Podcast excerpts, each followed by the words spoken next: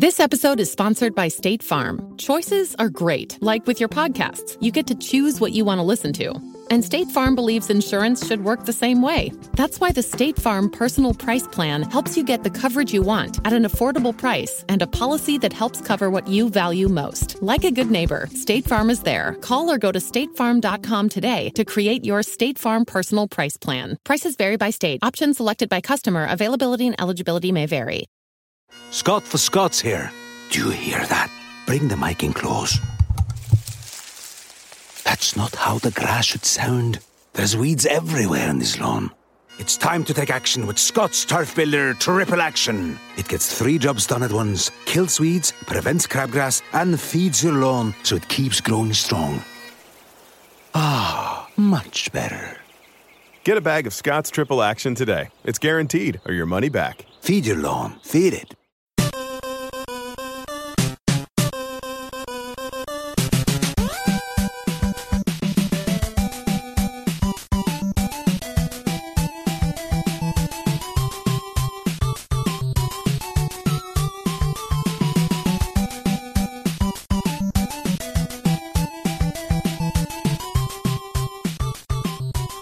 Welcome to the family here on Purple Mafia.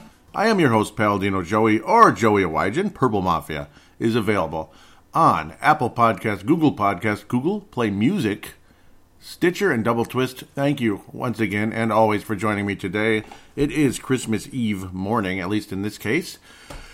Merry Christmas, Happy Christmas Eve, Merry Christmas, and those of you that don't support Christmas or don't celebrate Christmas, Happy Holidays to you as well. Happy Hanukkah, Happy Kwanzaa. In those cases, God bless all of you that, celebrate something, I suppose. But Merry Christmas. I'm on the Christmas side in a big way, so big supporter of Christmas. I don't want to get too high and mighty at this moment about that because, well. For those of you that might be new fans to Minnesota Viking football, Vikings Packers Monday night, Kirk Cousins on Monday night, primetime. We had some success in primetime earlier, but Monday night still, it is what it is, and welcome to Vikings football. Yeah, welcome to Vikings football, a game you should win, a game you feel you should win anyway. All the momentum's on our side. Everything went the Vikings' way on the weekend, so they say. Maybe we could get the fifth seed. We get to beat up on Dallas or Philadelphia in the first round and see what happens. Just ride that momentum train. Away we go. And then this happens. 23-10 versus the Green Bay Packers, and believe me, the score felt a lot worse in that second half. I mean, I'm not coming up here to be sarcastic and be a jackass, but do you blame me if I am? Do I blame you if you are? No. Well, welcome to Vikings football. I mean, everything's pointing in the right direction, and it's like a frying pan being smushed right on the top of your head. Just, that's basically what it's like, and it just happens so many times. You get your hopes up, you're ready to go, all the momentum's on your side, which I've already said 15 times now probably. Well, maybe 15,000 times because it feels like it happens every year at some point. I mean, okay, maybe you lose the first couple games, you win a couple in a row, and then there's, you get the idea. It's usually later in the season, though, usually. And it's not like Rodgers played that great. He completed some passes that he needed to. Didn't complete a single touchdown pass, though there was a couple passes that were dropped, like easy ones. Others were just angled poorly. I mean, there was a play that Aaron Rodgers made, looked like a sure touchdown. But it was moments like that that you thought, okay, we're going to be fine. I mean, our offense is sputtering. And then it's like, no, our offense isn't sputtering. It's flat out sucking. I mean, flat out sucking. We're talking like one first down, two first downs in the first half. You just sit in there like, okay, are we going to get a first down? But then you get all these breaks, the fumbles, the interception, the gimme interception that Rodgers threw, which is like never. He never does that. Gimme interceptions, gimme fumbles, right out of the gate. You're first and goal to open the game because of a fumble by Jones, who ended up playing a little better later in the game. Yeah, especially with the linebackers' injuries mounting. Vikings' run defense suddenly took a complete dump into the wrong direction into the second half. Oh, my. But, you're right on the goal line. You can't do jack squat. You try to get too cute here and there like we are. We're just, every time you think things are going to go right, we start to get cute and get stupid. And nothing happens. Just nothing happens. And you end up punting a 23-yarder. Well, or kicking a 23-yard field goal, pardon me. that's nice, we took the lead, but okay, that's 4 points completely up in smoke. And it just continued, and it continued the whole game. Gimme after gimme, you end up getting nowhere. And of course, the fumble by, or the interception by Aaron Rodgers, you end up getting nowhere. You get down to third down. It looks like a great play, potentially a reverse play. Stephon Diggs has the ball. All of a sudden, is he going to run? And he's going to throw to Kirk Cousins, and he overthrew him. That's great. So then we go for it on fourth down from far away, and I don't know, and we get nothing out of that. That was a terrible play. Just get the first down, Stop trying to look for a miracle play, basically a Hail Mary, stuff like that. The play calling made a whole lot of no sense in this game. And the offensive line protection, can I say it? Can I sum it up in 4 Ps? Piss poor pass protection. It was piss poor pass protection. Oh, my. A rare free agency acquisition by Green Bay in the offseason. They wanted to focus on defense, and, well, they focused on defense, all right. A guy by the name of Zadarius Smith looked like John Randall in his prime, or looked like Khalil Mack, actually. Yeah, looked a lot like Khalil Mack, just not quite the same number. Pass rushing linebacker. He was pass rushing all right. Nobody was checking him. Nobody was getting to him. Anytime he went to the side, the left side or whatever that you would call it, it would be right side in his case. Yeah, right side. Left side for us. Kirk Cousins was getting blindsided by Zadarius Smith. He wound up with 3.5 sacks in the game. The pressure just continued the entire night. Every time you think Riley Reiff is hanging in there, he's not. He's not hanging in there. I'd rather have Rashad Hill in there. I would rather have Rashad Hill at left tackle at this point. I'm tired of Riley Reiff. He's got to go at the end of the season. Unfortunately, God bless him, but he's not a serious left tackle anymore. I mean, it's just always something with him. Like he's being banged up. There's some mysterious injury or whatever it is, or he just can't keep up with somebody. And in this game, might have been all the above. He certainly couldn't keep up with him, Zadarius Smith. And I get it, your hands are full and blah, blah, blah, but somebody's got to check that guy. I mean, come on. And it just wasn't happening. Kirk Cousins looked lost the entire game, and anytime there's any type of pass rush coming at him, it's like the same old thing. He looked just like he did pretty much in Lambeau Field, like inaccurate passes, other than the great play to Stephon Diggs. Other than that, when things looked all great and we felt all happy, we felt freaking awesome, frankly, after that play. We're up 10-3, but it's like still, it's only 10-3. It's not like we're blowing them out, but again, they kept turning the ball over to Green Bay, and Minnesota kept doing a whole lot of nothing. I mean, Green Bay was turning the ball over in that first half, and we were not capitalizing. Felt like a deeper pass than it was to Stephon Diggs, but it was a beauty, 21-yarder. Next thing you know, Green Bay is getting what they're getting, and it's a one-point game, and the second half happened. And boy, did it happen. I mean, it happened, and the injuries started to pile up. Kendricks wasn't available. Anthony Barr got hurt. You're out there with three linebackers, they're not exactly household names. God bless Kentrell Brothers. God bless Wilson, Eric Wilson and all that. But, I mean, it just wasn't a good feeling at all. I mean, I love Kentrell Brothers, but he's not that great. He's okay. He's more of a, special teams linebacker. I thought he'd be a little better than this, but I don't know. I mean, Green Bay out-schemed, out-coached the Vikings throughout the game. I truly believe that. With Aaron Rodgers, who is past his prime. He was not making the plays he was making in the past. Like that play to Avante Adams, when you thought, oh, Avante needs to bring that in. But no, the ball was angled away from him a bit. It just missed. That's why Rodgers wasn't mad. He would look disappointed in himself, kind of like, like that. So, I don't know. I just thought the Vikings were out-schemed throughout the game. Two punts that made no sense. One of them, at the end, basically was like, okay, the game's over. Screw it. We'll punt and the game's over. But the other one, 4th and 1, still plenty of time in the game, and you're not down by much. And, you're trying to get the offsides, blah, blah, blah, the hard count. And then you blow a timeout in the second half, which is inexcusable. Why not just... either just punt it or just go for it. And you probably should just go for it on 4th and 1. It was in the midfield there. Vikings 45, could be worse. You can probably get it, maybe. But if you're not confident in what your team is going to do, punt the bleeping ball. Just punt the bleeping ball or punt the bleeping ball there, which is a weak thing. You've got to think you're going to go for it. That would be my first choice. So you either say, A, punt the ball, B, go for it. B, punt the ball. C, Go for the hard count, blow a timeout, and then punt the ball.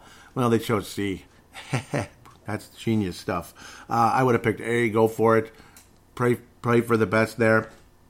God forbid. I mean, it's just one bleeping yard. You got to hope you can get something. Maybe Amir Abdullah with that little speed. I don't know. He's not powerful, but he's quick. Or Boone can power his way through. That's right. I'd probably have a little more confidence. Or you do a quarterback sneak, God forbid, if you can hang on to the ball. And there you go. If you can hang on to the ball, right? Because it's Monday Night Football with Kirk Cousins. It's not the same as anything else, I guess. Yeah, we'll get to that in about 10 seconds here. But no, I mean, they chose C, and it made little to no sense. McKenzie Alexander, I thought, had a pretty good game. Anthony Harris added his 6th interception of the year. That was the one that was, again, the Aaron Rodgers interception. Anthony Harris deserves recognition. He really does. He's been unbelievable. Put it this way, I'd rather have him than Andrew Sendejo. And we have Andrew Sendejo now because we gave up on the young man, Marcus Epps, already. Good luck with Philadelphia. I got a feeling. I'm telling you, I'm going to keep bringing this up. I got a feeling he's going to emerge one of these days. You know, maybe not this season, but next year or the year after. He's going to emerge as a pretty good player. I saw it, man. I saw it. Go ahead and say it's just Wyoming, but I saw it. I'm telling you. I saw a player in that guy. We'll see. But yeah. McKenzie Alexander, though, I thought played very solid in the game. Not perfect, obviously, but I thought very good. Knocked away some potential touchdown passes from Aaron Rodgers. Good, strong defense. And obviously had to make a lot of tackles as well, which, you know, it is what it is. You know, the tackle numbers were high because he's in the right spot, and that was good and everything and helpful. Vikings defense was good for a long time, and eventually it broke. Xavier Rhodes was not terrible. He was not great, but he certainly wasn't terrible in the game. One of his better games, actually, in quite a while. Anthony Barr was very solid. Again, forcing the fumble very early in the game, at the beginning, basically. Later on was hurt in the fourth quarter. That stunk, and that's when you saw Aaron Jones just literally run right through. It was the next play, right after Anthony Barr was helped off the field. Aaron Jones literally ran right through us. It was nothing. He just ran, and that was all, you know. Very depressing. 56 yards to pay dirt. Aaron Jones wound up with 154 yards on the ground. This just kind of felt like Seattle a little bit. But, of course, Aaron Rodgers did not play as well as Russell Wilson. Golden opportunity in this game. Golden opportunities handed to us on a silver platter. And we said, nah, it's okay. That's okay. I'll pass. I'm okay. I'm not feeling it tonight. I'll just take a field goal or end up punting away or whatever the heck it was. Or throwing a bullcrap interception along the way as well, which Kirk Cousins did do. His first interception on a play action because it's been 138 attempts at play actions just he threw an interception. So commendable, but I don't know. You know, how about that happens in a meaningless game when you're up by like 15 points, 20 points against Miami or the Jets or, you know, whatever.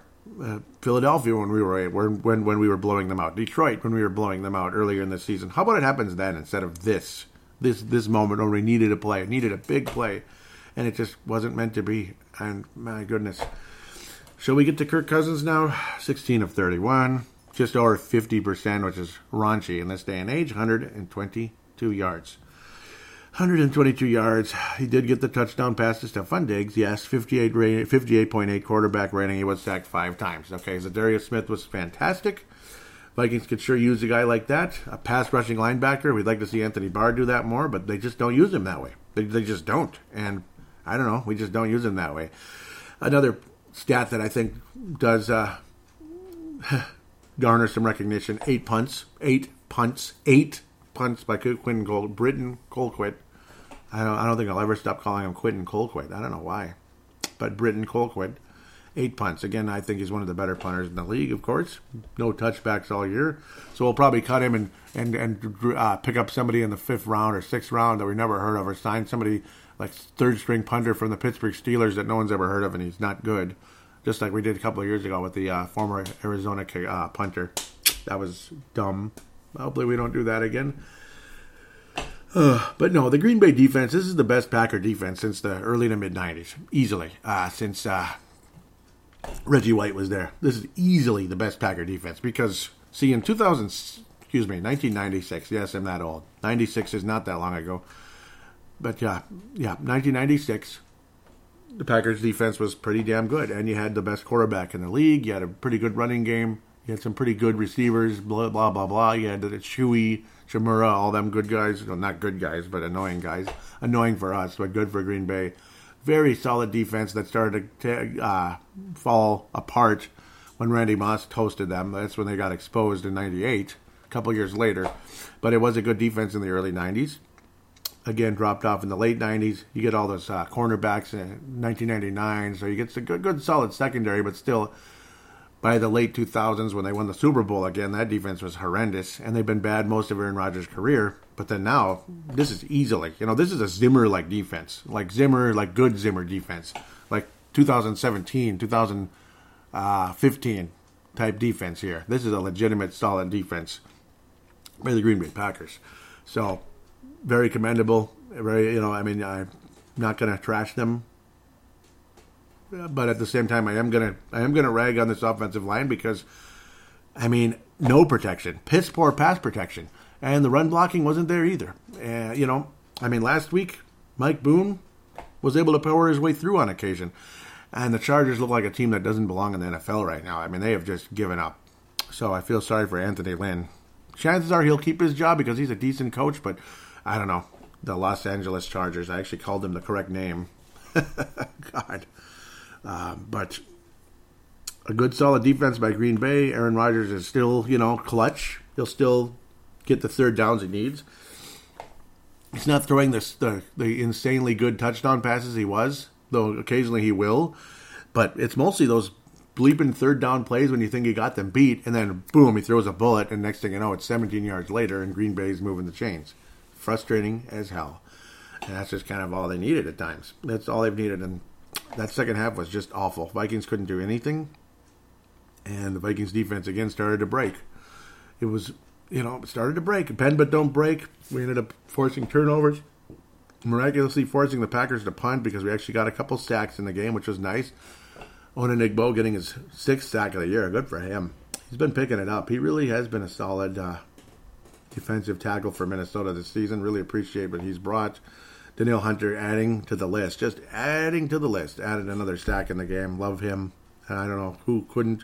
Stephen Weatherly also awesome as well at times. Again, he still deflects some passes and such, but he didn't in this particular game. But Vikings defense I thought was good enough, generally speaking, until the doggone linebacker situation just was completely destroyed, completely a shambles. What are you going to do? And that's why Aaron Jones dominated, particularly in that second half. And Green Bay dominated the possession of the ball. And the Vikings didn't score a point in the second half because Kirk Cousins was on his back or was throwing the ball away because he had to or was throwing inaccurate passes or the play calling was bullcrap or whatever. All the above. All the above. We'll just say Z. All the above. That's kind of what it was. It was just all the above. Just another situation where Green Bay comes in town, and it's clearly not our year in terms of winning the NFC North anyway. Just even like 2015, Vikings were good enough to still win the NFC North after the Packers throttled us in TCF Bank Stadium. That was devastating. Vikings still wound up winning the division that year. That was pretty cool. But this year, it's the first win for Aaron Rodgers in U.S. Bank Stadium, and boy, did it happen. And so far, LeFleur is 2-0 against the Minnesota Vikings. Doesn't that feel good? Don't you feel warm and fuzzy? Yet another holiday game or holiday week, in this case Christmas Eve, almost Christmas Eve, Halloween, Thanksgiving. So many years the Vikings have taken our holiday weeks and done this. Utterly disappointed us. A game we need so badly, or a game that you'd think should be an automatic win. When San Francisco was terrible, games like that, Halloween, they kill us, or Chicago was below average, and they beat us a couple years ago. That was frustrating as hell. Detroit beating us in any form. Detroit, anytime you're losing to Detroit, you get really frustrated on Thanksgiving, because Thanksgiving is going to be Detroit most of the time. Maybe Dallas sometimes. But Christmas always ends up being Green Bay. It always does. It's always Green Bay, because we always play in the Packers the second last week of the season. Right on around Christmas time, and a lot of you are putting in your Super Bowl lineups for fantasy football, or third place game or fifth place game or whatever it is. But I don't know. A lot of the frustrations we saw about Kirk Cousins and a lot of the frustrations we saw about the offensive line and all the frustrations we saw about the poor play calling and all the frustrations we saw about strange decisions by Mike Zimmer, when it's his, final call on this or that punt or whatever it is, go for it.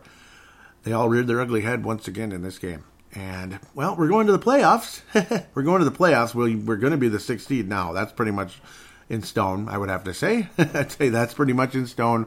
NFC North is gone. It's gone. They're the kings of the North again, Green Bay. I didn't miss it, boy. I really did not miss seeing that happen. But they're the kings of the North again.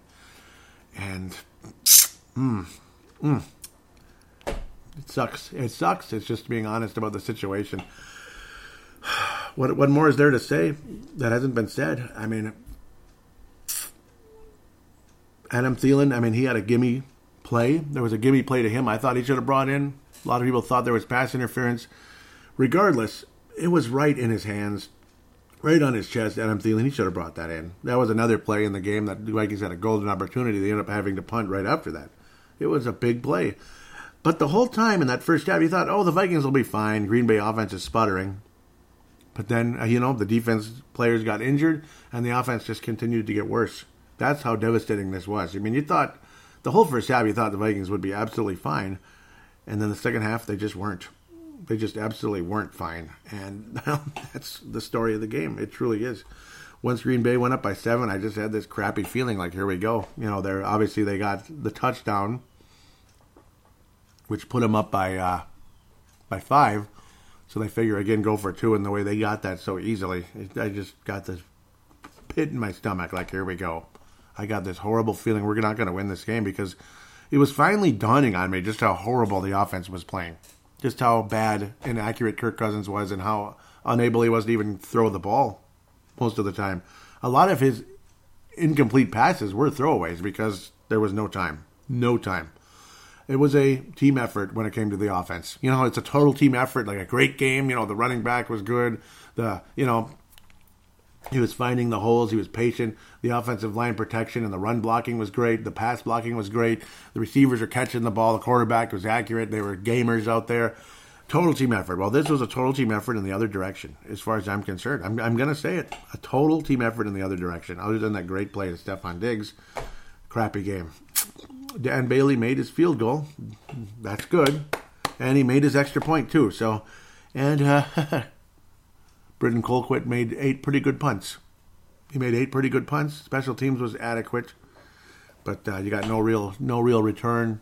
You had a gimme, possible nice return by Mike Hughes that never happened because he fair catched it. So, I don't know. It's like you want to keep talking. You don't want to keep talking. There's always other stuff you can get to. But at the end of the day, the frustration just keeps coming back. All the anger, the disappointment over the years, it's back, and it's back full force again. All the anger and the frustration is back full force. Once again, Frank Tarkenton Award for this game. Zadarius Smith. No, I don't even know at this point. I don't even know. The Vikings defense, I thought, played very strong in the first half. I want to give it to Anthony Harris. I think he deserves recognition. He's been so solid. Obviously, Harris and Smith had some big plays as well. I liked the Vikings safeties most of the way in this game. Anthony Barr, such a crying shame to see Kendricks out after the first half, early in the first half, per se. That was devastating. It just got worse and worse and worse. McKenzie Alexander was very solid in the game as well. But I'm going to officially give the Frank Tarkenton Award to Anthony Harris getting the interception and having some good moments throughout the game. I thought he was awesome. He prevented a touchdown when Trey Waynes was getting beat on a play. Trey Waynes was just kind of going, okay, I'll try to get the tackle, just kind of inching it, just kind of squeezing in there. Well, Anthony Harris was busy batting the ball away. So that's the difference between Harris and Waynes. Waynes is just like, okay, I'll just at least get the tackle. Where Harris is like, no, I'm not going to let him even catch it at all. What the hell? Come on. And that was a great play. So Anthony Harris, a deserving Frank Tarkenton Award winner for the game. So it's got to be a defensive player, right? Got to be. The Christian Ponder Memorial, it's Christian Ponder himself. Kirk Cousins is part of it. the offensive line. Riley Reiff is part of it. I think they should share it in a lot of ways. I mean, I'm not happy with Adam Thielen so far since he's returned. Obviously, he's rusty. I can imagine he's rusty, but I've not been happy. He's not been the same guy. I'm generally the offense in general, the play calling. It's just kind of the offense in general is Christian Ponder like. It was Ponder like the whole game, and it was terrible. Bad offensive line. Cousins on his back. Cousins making bad plays or weak plays or poor pass protection. I can go on forever. So, just sum it all up together for the offense per se for the Christian Ponder Award, Christian Ponder Memorial. With that said, we'll take a quick break and try to get to 11-5 when we play the Bears. The Bears next week. The Bears come to town. The Bears come to town. A traditional Minnesota, Chicago season wrap-up in U.S. Bank Stadium or the Metrodome years ago. It'll be good, I hope. Another nooner. Hopefully the Vikings get to 11-5, I hope. And, well, it'll just make the record look a little prettier. But the seeding is what it is, and we'll find out who we're playing next week.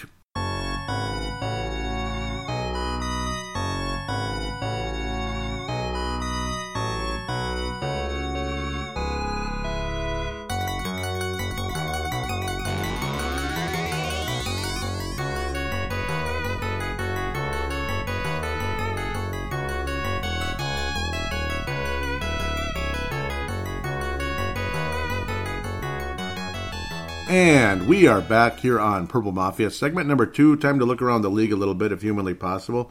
This time, Vikings were the very last game of the week, so we get some Thursday games, or at least one Thursday game. A couple of Saturdays. We got our first Saturdays the last couple of weeks here. Pretty cool. And then we head into wild card and eventually the divisional round. Hopefully the Vikings get to the divisional round, but we'll cross that bridge when we get there, as Mike Zimmer always says. Houston versus Tampa, where League MVP candidate Jameis Winston. No, I'm kidding. Yeah, not in this game. After getting all those yards and those touchdowns, the mistakes kind of came back full force. Like I said, like I always say, Dante Culpepper on crack. In terms of Dante Culpepper with the amazing yardage, the touchdown numbers, and all that crazy numbers. But then, you know, the turnovers are much higher than Culpepper. Now, Culpepper fumbled a lot because his small hands. Winston throws a ton of interceptions, so that's why I say Culpepper on crack. That's basically what Jameis Winston is, the big numbers, but then the mistakes. Ah, boy. Well, 4 interceptions in this one. Houston is a weird team. I mean, they've been back and forth, up and down all year, losing to Tennessee, beating this team, beating the freaking Patriots, getting killed by this team, blah, blah, blah. It's been a back and forth weird season for Houston, but at the end of the day, they have the same record as the Vikings. And they're first place in the AFC South, so wrap your head around that. Houston's kind of like a de facto division champion, I guess. Kind of like Dallas or Philadelphia coming up. We'll see what happens there. As that division had a little change of leadership this past weekend for the first time all season. Solid game for the Tampa Bay Bucks in terms of the numbers, but any hope they had of squeezing into the postseason somehow, some way, completely over. But no, they had no hope. I mean, they're in the NFC South. They're not going to catch the Saints. Yeah, there's no wild card for them. So it just kind of is what it is for the Tampa Bay Buccaneers. They're kind of, I don't know, their uniforms are interesting. The quarterback puts up some nice numbers, but didn't matter a whole lot. Houston was just a little better, and they will be in the playoffs, so I have very little hope for them moving forward. I just want to do exactly that and move forward. New England and Buffalo, a classic old-school rivalry in the AFC East. Maybe one last crack for Buffalo to kind of do some damage to the New England Patriots and have them have the same record, and maybe the Patriots have to, believe it or not win their division. Well, that's over now. AFC East champion New England Patriots, 12-3 on the season. The record is still there after some icky games because they started the season out so amazing with their record. Good, solid, efficient game for Tom Brady. Good, solid, efficient game for Josh Allen. As this could be a little battle back and forth for the next few years, depending on how long Tom Brady plays. I don't know. I don't know how much longer he can. But, well, he's playing now. Sony Michel, 96 yards on the ground. Rex Burkhead, who's been hanging around for a while, also getting a couple runs in there. Cole Beasley, awesome game for him, 108 yards for the Buffalo Sabres. The Buffalo Bills. Julian Edelman getting his usual 70-ish plus yards in the game. Rex Burkhead also adding to that category on some screen plays, a 31-yard long along the way, but he did fumble the ball away. good solid game for the Patriots defense and just the Patriots in general, just protecting the football, getting the job done. They end up finishing the game after being behind for a spell there in the third quarter. So it is what it is in the third quarter and into the fourth.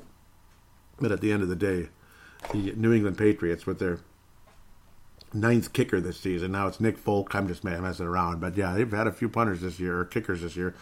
Ends up taking the lead and ended up ultimately winning the game. Good, solid finish.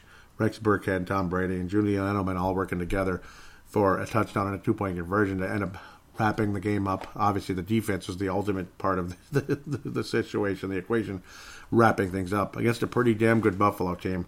Crying shame to see them lose a couple games in a row for Buffalo, as they were so good this year. They were awesome all season, but still, it's their best season in a long time, as they squeezed into the playoffs for the first time in forever a couple of years ago with a 9-7 record. This year, yeah, they have a good shot at being 11-5. They almost could have been 12-4 this year. Great season by the Buffalo Bills, and what a nice turnaround for a franchise that it's, you know, been in and out, and struggled, and they have their quarterback of the future, and he's solid, and good for them. Good for them. Good to see that. Maybe they're the next team in that division when the Patriots finally end up moving on.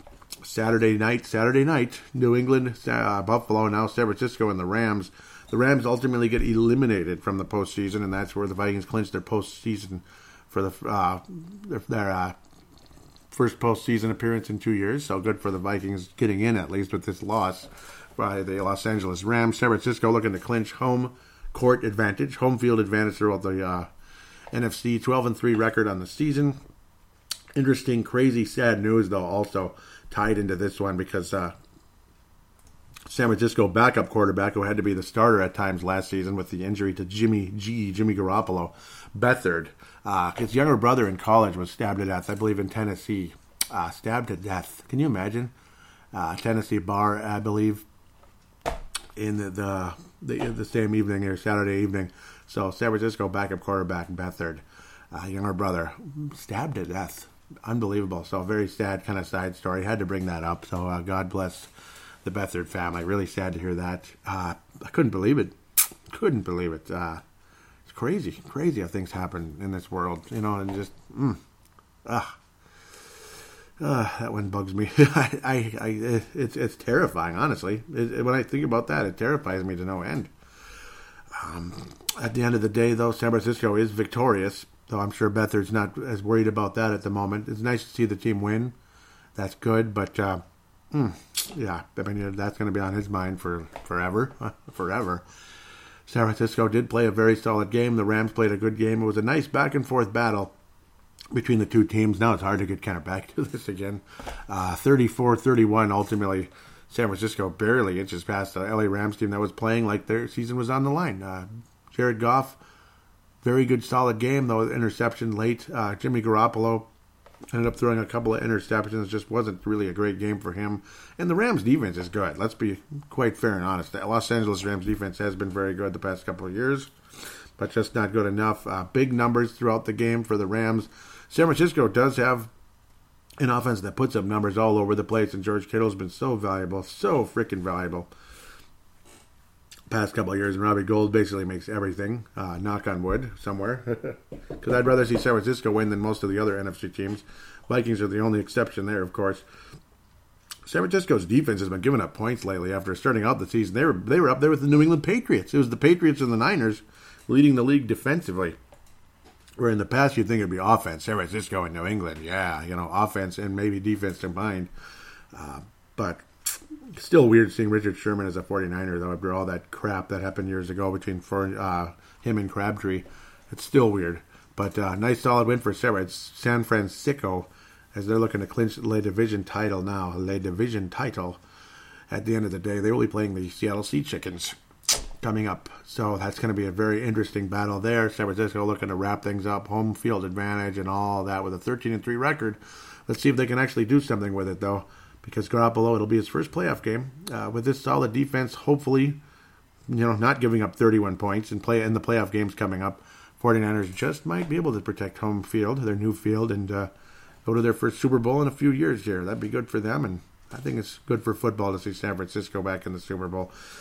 It'd be even better to see purple in the Super Bowl, but see what happens. Maybe we'll get a rematch of the Harbaugh Bowl. Just no Jim Harbaugh, only John. Who's probably the better coach, I think we could probably say. I think it's safe to say that. Oh, what a barn burner. I mean, it's good. It's fun. Nice to see some offense. It's better than seeing, 12-10 or some crap like that. Giants in Washington, 41-35. I mean, they put points on the board, just like Miami, Cincinnati. They put a lot of points on the board. As I try not to cough to death, pardon me. New York Giants, 41-35. A nice effort by Pat Shurmur's offense. Unfortunately, most people believe this is his second last game as head coach. Daniel Jones, 5 touchdown passes in the game. What a nice day. Nice day for him. Dwayne Haskins hurt in this one after a couple touchdowns. Extremely efficient against a Giants defense that doesn't exist anymore. I mean, they're not the Giants defense even close to what they used to be. They haven't been good for years.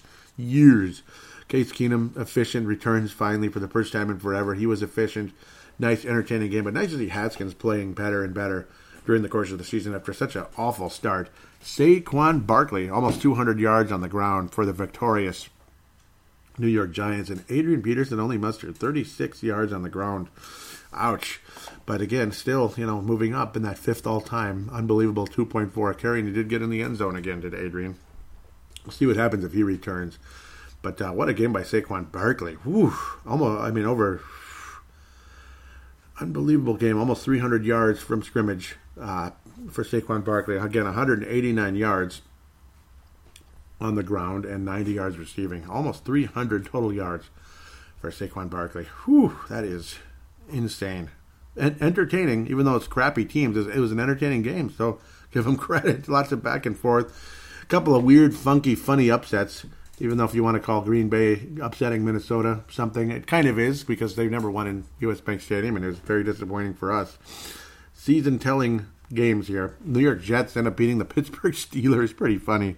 They're 6-9. They have 6 wins somehow after what a horrible start they had. Pittsburgh started horribly and then got way better and were knocking on the door of the postseason, and then they lose to the Jets. Okay, I don't know anymore. I don't know who's who or what's what. And, of course, I don't know who the Pittsburgh quarterback is half the time. Is it Delvin Hodges? Is it Mason Rudolph? Doesn't matter. I don't know. Hodges was awful. Rudolph was better.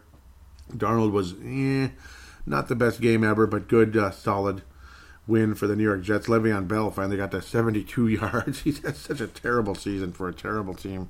Terrible town, terrible fans, terrible stadium, the common man would say.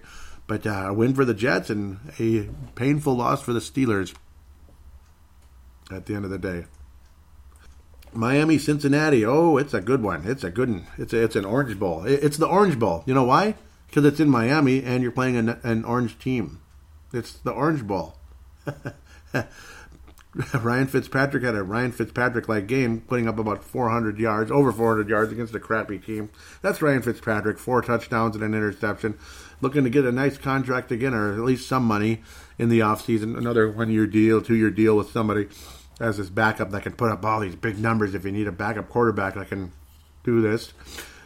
Miami wins their 4th game of the season. So much for getting in that top 2 or 3 for the Miami Dolphins. That's kind of funny. But they still might wind up there. 1-14 Cincinnati just about solidifying their spot with the number 1 overall pick in the draft. Hope it's not Kajana Carter again. Carson Palmer was a pretty good one until the doggone ACL a couple years later there. That was a huge shame. Dalton even threw for 4 touchdown passes. Pretty crazy. But they still lose to the Miami Dolphins. He had to throw that turnover in there. He had to. There's always a turnover somewhere. He lost a fumble in the game. Did Andy Dalton. Entertaining. I mean, it's entertaining. Up and down the field. We can call them crappy teams, but they put up numbers. I mean, they put up numbers. It's fun stuff. Tyler Boyd, wow, big game for him. 128 yards and 2 touchdowns. Nice. I mean, you can't complain. You can't complain about it at the end of the day. As now we continue into these crappy garbage time games. We could call it NFL garbage time because they're teams that have been eliminated, this and that. Carolina and Indianapolis. Wow, 38-6. Well, it's 38-6 Indianapolis. 7 and 8. They're obviously out. Carolina's like a joke right now. And Ron Rivera's gone. They're possibly talking about Mike McCarthy joining the Green Bay Packers. That'll be very interesting with Christian McCaffrey and who knows who their quarterback's going to be. You got Will Grier leading the way. And, wow, interesting stuff. Not a good game there. 3 interceptions for him. He's not ready for any type of time. I won't call it the big time. He's not ready for any time right now. Jacoby Brissett, also not a very good game, but still wind up with 38 points with a good, solid, spectacular running game for the Indianapolis Colts. Really adding up the yards. They're over 200 yards on the ground. And Nyheim Hines with a special team return. Good for him. And how many times have we talked about Nyheim Hines as a special teams guy for the Minnesota Vikings? I'd kill for it, man. And he had 2 touchdowns in the game. See? Did I tell you? What did I tell you 2 drafts ago? 2018 draft, Nyheim Hines could be a nice kick returner for the Minnesota Vikings. Well, he had 200 yards returning and 2 touchdowns. 3 punt returns, 200 yards overall. An 84-yard return along the way. That was the long one. 2 touchdowns for Nyheim Hines. Again, a meaningless game against, a crappy Carolina team that fell off the map after a good start to the year. They look like they might be in the playoffs earlier in the season, did Carolina. But, I would love to have Nyheim Hines right now on the Minnesota Vikings. Hey, if you can get him via trade in the offseason, I say go for it. Why not? Maybe a draft day trade or something. Or if somehow, some way he's a free agent. Though, unfortunately, his value is probably way higher after that game. I would love to have Nyheim Hines because there is no kick returning on the Minnesota Vikings right now. There's nothing. It's like, yay, fair catch. Yay, fair catch. Yay, 5 yards. Yay, 20 yards, maybe. Maximum at the end of the day. New Orleans Saints are 12-3.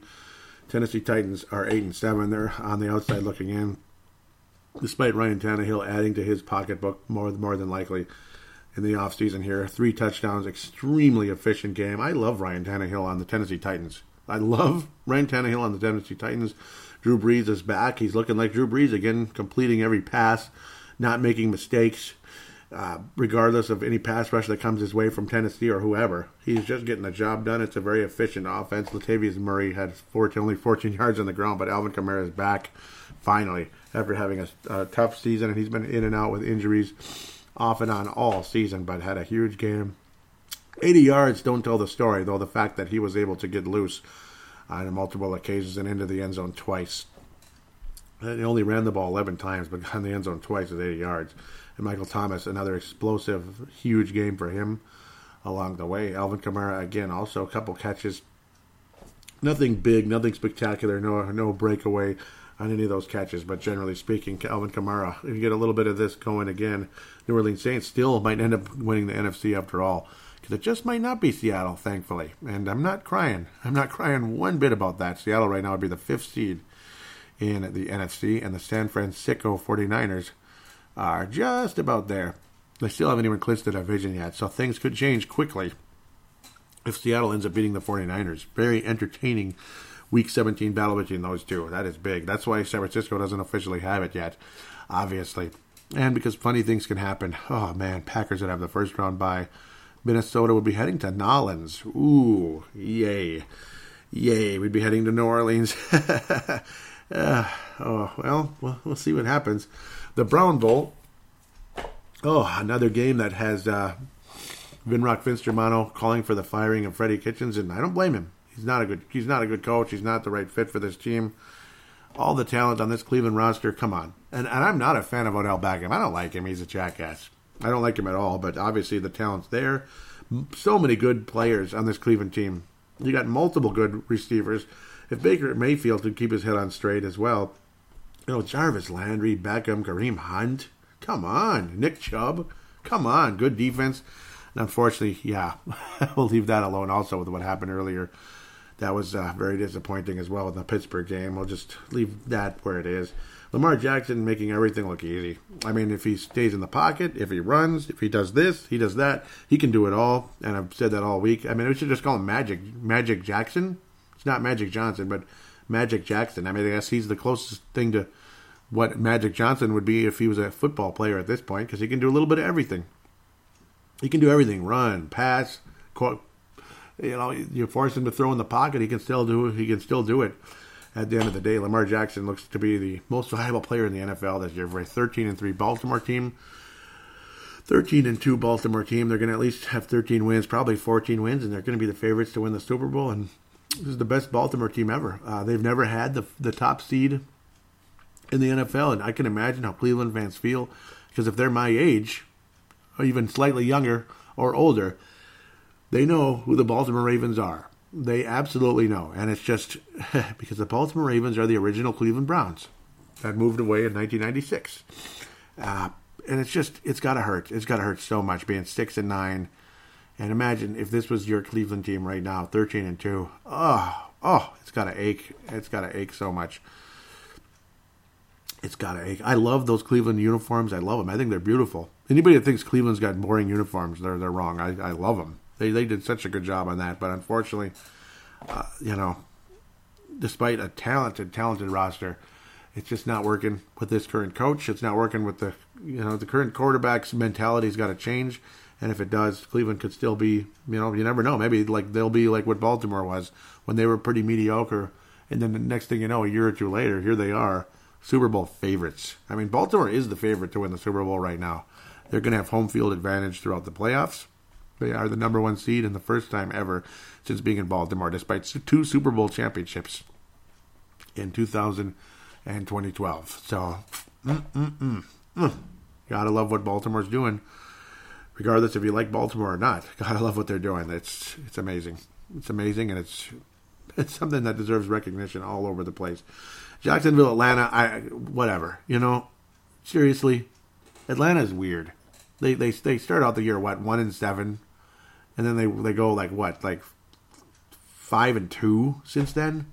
What's the point? Like seriously, now you're winning games, Atlanta. A lot of us had them actually winning the NFC South. I'm embarrassed for even bringing that up, or at least squeezing in 10-6 record, wild card team, maybe the 6th seed. Minnesota ends up being 2nd or 3rd or something. No, it just didn't end up that way at all. Atlanta, I don't know, they're weird, and Jacksonville's weird too. I don't know. I'm just going to leave it as is. I didn't want to go there. Atlanta doesn't make any freaking sense. And Matt Ryan didn't even play well. That's the funny part and the sad part about all this. They didn't even play well. They didn't. Just Jacksonville sucks even worse. A couple other teams, similar situation there, were San Diego / Los Angeles Chargers. Yes. They just don't care at all. And Oakland is kind of whatever they are. They're on their way to the Vegas, and they're thinking about Vegas, or they're thinking about something. They're thinking about the offseason, I think. I don't know. Yuck. Just another boring couple of crappy teams. Again, more garbage time football. That's really all it is. 24-17. The Raiders wind up with their 7th win of the season. At best, they could be 8-8, which is just, okay, maybe it's hopeful heading into Vegas where it'll be a different vibe, maybe. We'll see what happens. You still got the same coach and the same players, though. So we'll see what happens for the autumn wind. Because it's going to be the desert wind coming up. We'll leave Detroit, Denver alone. That's going to be the NFC North. And, of course, the Bears coming up as well. That was a pretty lame Sunday night game for the Bears. We'll come back to Denver and Detroit. This is the game that had a lot of people excited, including myself, in terms of, just flat-out Seattle hopefully not getting the number one seed. Because if they get it, they're going to the Super Bowl. It'll be Baltimore, Seattle, most likely in the Super Bowl, very possibly. At the end of the day, because I don't think anybody's beaten Baltimore, and if Seattle's home field advantage, nobody's going to beat them either. Well, Arizona proved something. They could beat Seattle in CenturyLink Field, I guess. That's good. It's the good part about being a division rival. Too bad they couldn't do this in the past. That would have been nice. Maybe they could have beat Seattle and knocked them out of the playoffs when they had Carson Palmer and when they had that 13-3 team. But, I don't know. Very impressive win for Arizona. Major upset, 27-13. Pretty cool. Kyler Murray. Not that great, beat up a bit, and Brett Hundley comes in, and yet Arizona wins the game because of some big defensive plays, and of course, huge game by Kenyon Drake on the ground. Wow, what a big game by Kenyon Drake. He's definitely the MVP of this one. 166 yards, including an 80-yard scamper to pay debt. 2 touchdowns for him. Big giant performance at the end of the day, and Larry Fitzgerald getting maybe one of his last touchdowns, if not his last touchdown of his career, along with former Gopher Max Williams, who didn't get in the end zone, but he was the second leading receiver, at least, for an Arizona team that didn't put up great numbers receiving. But again, Kenyon Drake just tore up Seattle in this one, and what a nice win for the Arizona Cardinals going into next season. Dallas and Philadelphia did not clinch the division championship, but they are in position to do so now. 8-7 record. The Cowboys, just all season, they were this de facto division champion for the NFC East. And now it doesn't look like they're going to win the NFC East at all. It's kind of funny. 17-9. Eagles pretty much most of the way. You kind of got the vibe they were the slightly better team between these two teams at the end of the day. The whole game, you kind of felt it. They're up 3-0, 10-0. Dallas couldn't do jack. There was energy in Philadelphia a bit. A little bit of that Philly magic, kind of. Nothing great, but the Philadelphia Eagles' pass defense actually showed up to play for the first time maybe all season, with a couple of random exceptions throughout the year. Forbath making some money with the Cowboys, kicking 3 field goals. Good for him. 249-yarders in Philly. Could have used that in Philadelphia, but it wasn't his fault at the end of the day. It didn't matter, though. That's the only points Dallas would get because their offense was struggling throughout the game. Pass defense was awesome for the Eagles, and they actually looked like the 2017 Eagles defensively. Not offensively, but defensively in this game for the first time in a while. So we'll see what happens. Philadelphia hosting a wild card game. Who knows? They might actually be the one that wins, which is sad and annoying, especially if it's us playing. Now, that'd be annoying, but I don't think it's going to happen. I think we're playing the Saints or the Packers. In the first round. That's just my guess. But Philly's probably going to win the NFC East. It's not over yet, but probably. Let's go to that mediocre, meh Detroit game, along with Kansas City. Who cares, right? Detroit's on the verge of another horrendous season after a great start. They've lost like every game since then. 3-11-1 on the year. Denver just squeezing out a couple more garbage time wins. 6-9 on the season. I don't know. 27-17. Just another meh game, obviously. Drew Lock, solid. David Blau, below average. Mediocre at best. I guess the Denver defense that really isn't bad, and they frustrated the Vikings big time in U.S. Bank Stadium. Luckily, Minnesota did not lose that one. I don't know. There's just not much to say. Detroit's awful, and it sounds like they're going to keep their coach and their general manager, which a lot of people say, well, that means 2 more wins for Minnesota next year, and hopefully that's the case. Hopefully the Vikings are going to end Matt LaFleur's 2-game win streak against us, because the Packers swept the Vikings this year. That one doesn't feel good. Let's talk about the Bears, because they're obviously out. They're another, it feels like the 90th 7-8 team in the NFL. Kansas City still has a shot at the number 2 seed in the AFC. Number 1's wrapped up. They still have a shot at it. Maybe if New England loses, if Kansas City wins, obviously Chiefs have the tiebreaker between those two. We remember that pretty well. So we'll see what happens going into next week. I'm ultimately thinking Kansas City is going to be number 3. Mitchell Trubisky was rendered borderline useless in the game. Kansas City's defense actually is not bad. And they disguise a lot of defenses out there, which can confuse and scare quarterbacks. That's what happened to Kirk Cousins. That's what happened to Mitchell Trubisky.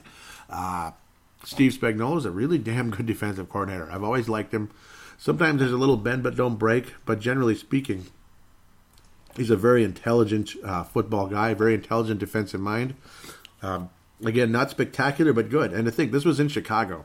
Steve Spagnuolo doing a masterful job turning the Bears' offense into complete garbage and giving the Kansas City Chiefs a legitimate crack at the number 2 seed still. And if they get it, who knows? Maybe they are the team of destiny this year. I did pick the Chiefs to beat the Saints in the Super Bowl at the beginning of the season. I'm probably going a different direction as we had, but they are my original pick at the end of the day. Let's talk about the Bears now. The Bears. Minnesota 60, 55-2 against the Bears historically, obviously going all the way back to the beginning of Minnesota. Chicago is obviously a 100-year-old NFL team. They played Green Bay 200 times. It's the oldest rivalry in sports. Well, in the NFL anyway. Sports, I don't know. Sometimes things get older. 3 straight losses for Minnesota, though, against the Bears, despite some recent success before that. Minnesota had been pretty dominant going back to 2014. Basically going, looks like 6-1 before that. That's pretty damn good from 14 to 17, and when the Vikings swept the Bears after kind of a frustrating game, but the Vikings end up finishing 13-3 after that.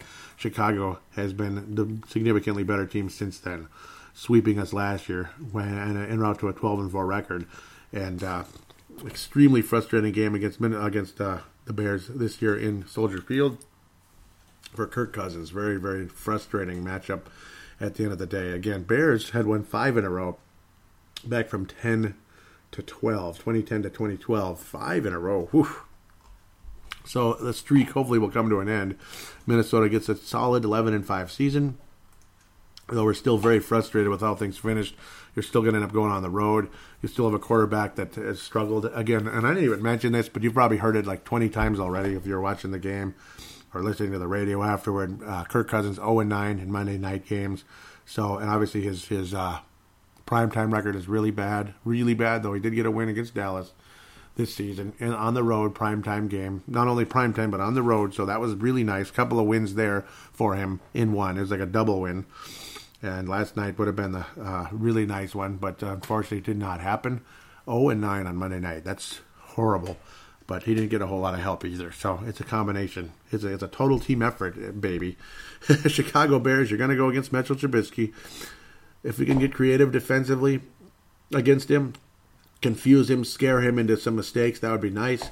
They're 25th in passing yards, 29th in rushing yards, and 29th overall in yards per game. Their offense has stunk throughout the last season. It has been pretty rough for the Chicago Bears, generally speaking, offensively, but their defense is kind of what's been the problem. I mean, Khalil Mack has absolutely owned Kirk Cousins since Khalil Mack has been a member of the Chicago Bears. He scared the crap out of him ever since. That's why they're 3-0 against him so far as a member of the Minnesota Vikings. That's where the frustration comes in. What's sad and kind of annoying is, again, I mean, it's just, you know, it's sad and annoying because of the situation now. It almost doesn't matter. I mean, the Vikings are 11-5. It's just a prettier record. You're going to end up with a 6th seed anyway, as long as people don't get hurt. And with Kendricks getting hurt, that stinks. Hopefully he'll be ready to go for the playoffs. Or maybe you sit him out in the Chicago game. I don't know, which could mean a loss, possibly. Chicago's overall defense so far this season has been, well, you know, they're only giving up 18.6 points a game. They are 5th in the league in that category. Pretty good. Yardage overall, Chicago looks to be 8th overall in yards, 325 total on the season. Again, 7th in the league there. Rush defense has been a tough thing to go against. Dalvin Cook did not have a good game against them. 6th overall, 97.2, under 100 yards a game in total rush yards on the season. Very solid. You can pass against them a little bit, but Kirk Cousins has struggled so mightily against the Chicago Bears since he's been there. So I'm not sure where to go. I'm not sure where to go. The key in this game is definitely not going to be the Vikings offense. It's going to be the Vikings defense. Can you force turnovers? Can you force Trubisky into mistakes? Can you shut them down? Bat away passes. Will Kendricks be healthy? Will Barr be healthy?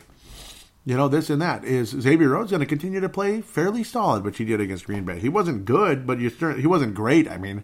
But he was good. He was okay. He was okay in the game. I did not come out screaming and whining and complaining about Xavier Rhodes. I came out being utterly baffled by the horrible Vikings offense, the play calling and the execution that just wasn't there. I don't think the Vikings offense is going to do a whole lot against the Bears. I don't. It's going to be low scoring. You got to hope you can get some points defensively in this game. We all know what the Bears can do. They've forced 12 fumbles on the season, which is, you know, it's good but not great. They only have one pick six on the season, 63 in pass deflections, 32 sacks, which isn't super high at the end of the day compared to certain teams. So they're kind of down there a bit, but they deny the ball. They'll bat away passes, this and that, pass deflections. They'll do a bit of that. Generally speaking, though, what they do well is they tackles for loss. They're a very tough team to run against. And with the Minnesota Vikings running back situation, I mean, no Alexander Madison yesterday. I think that was kind of like almost the nail in the coffin for the Vikings running game yesterday. At least Alexander Madison. Dalvin Cook, I don't know. I don't know if you want him back in this game because, again, if you're 11-5 or 10-6, you're still probably the 6th seed. You know, so it's just kind of like it is what it is. You're still most likely going to be the 6th seed. You're still going to wherever the 6th seed is going to go. Is it New Orleans? Is it Green Bay? It won't be Seattle. Seattle's going to be like number 1 or number 5, basically, at the end of the day. More than likely, the NFC West is going to wind up with the number 1 seed in the NFL. The NFC, pardon me. More than likely. Green Bay just might finish 13-3, though, because they're playing the Detroit Lions next week, so maybe Green Bay will get it. I have to say this, and I don't want to. But with this improved Packers defense, and if Rodgers, you know, continues to at least, you know, so to speak, do his job and be clutch when he needs to be, the Packers could go to the Super Bowl this year. They could. I don't think they'd win. I don't think they could beat Baltimore. I don't think they could beat New England in the Super Bowl. I don't think they could. I don't think they could beat the Chiefs. I think they would lose if they made it, but I think they could win the NFC this year. They could, possibly. The Saints, though, are getting good at the right time. San Francisco is a dangerous, tough team. But to write the Packers off as a team that could win the NFC, I think would be, you're making a mistake. They're at least top three. They're at least a legitimate top three, possibility of getting to the Super Bowl this year. Legitimate in the NFC. Vikings' chances, I think, with this current situation, especially with the injuries, but with all the talent on the roster, the lack of execution, generally speaking, in big moments, the curse of night games, primetime games, this game, that game, road games, any type of game with any type of meaning to it with Kirk Cousins is very below average. It's way down there, and it's scary. It's frightening. Very expensive for, a very expensive guy for results like that in big games. If you can't win big games, you're not worth big bucks as far as I'm concerned. Big numbers, that's great. Maybe a couple of nice solid wins, some nice win-loss record, which he didn't have a whole lot in Washington. Of course, you could talk about what happened there with the management and all that. With there wasn't that great of a team around him anyway. But again, an offensive line that lets you down all the time against any type of a good pass rush. They let you down. Any type of good run defense, Dalvin Cook is like getting 20 yards. Alexander Madison might get a couple yards, but he'll never break loose because he doesn't have the explosive speed that Cook does. Boone could go from a power back to a whole lot of nothing. So I'm not really counting on the Vikings offense against Chicago. If Vikings are going to beat the Chicago Bears, they got to force some turnovers and just flat shut down the Chicago Bears. Keep them to single-digit points. That's what you got to do. I mean, you got to render that offense useless, like the Kansas City Chiefs did. Disguise some plays, confuse and scare Mitchell Trubisky, and hopefully bring him down because he does have some athleticism. He might be able to run for those third and longs on occasion. That's what Mitchell Trubisky does offer to the Bears on occasion. A third and 8, whatever, he might be able to scamper for a first down and make a little slide and move the bleeping chains, and the frustration continues for the opposing team, this and that, especially us so far. That's how you beat them. I mean, that's how we're going to beat the Bears, is to literally render their offense useless, which it generally has been most of the season. That's what it's going to have to take. I am going to pick a win because the Bears have been so inept and they have nothing to play for at the end of the day. The Vikings don't have a whole lot to play for either, but I got a sneaky feeling the Vikings will finish the season strong, get our hopes up a little bit. We'll go with 17-9 Minnesota over the Chicago Bears. I pray to God Alexander Madison comes back. It's an ankle there. Cook, it's like chest, shoulder, whatever the heck it is. And then the continued frustration of the linebacking core now with the injuries there. Hopefully Kendricks and Barr are okay. Scary situation there, how valuable those guys are. And when they're out, it's like the running game goes whoop on the other side, as normally it would when your top two linebackers are injured. So it is what it is. 17-9, Minnesota will survive, force a couple turnovers, and keep the Bears out of the end zone. Just a few field goals there by the Bears kicker there at the end of the day. That's pretty much where I stand. I don't think the Vikings score a ton of points. And again, I hope the Vikings can get some kind of defensive or miraculous special teams touchdown one way or another. If it's a fumble, forcing a fumble for the opposing kick returner, this and that. And then you finally capitalize, get in the end zone, or get another chip shot field goal because you can't move 6 bleeping yards forward.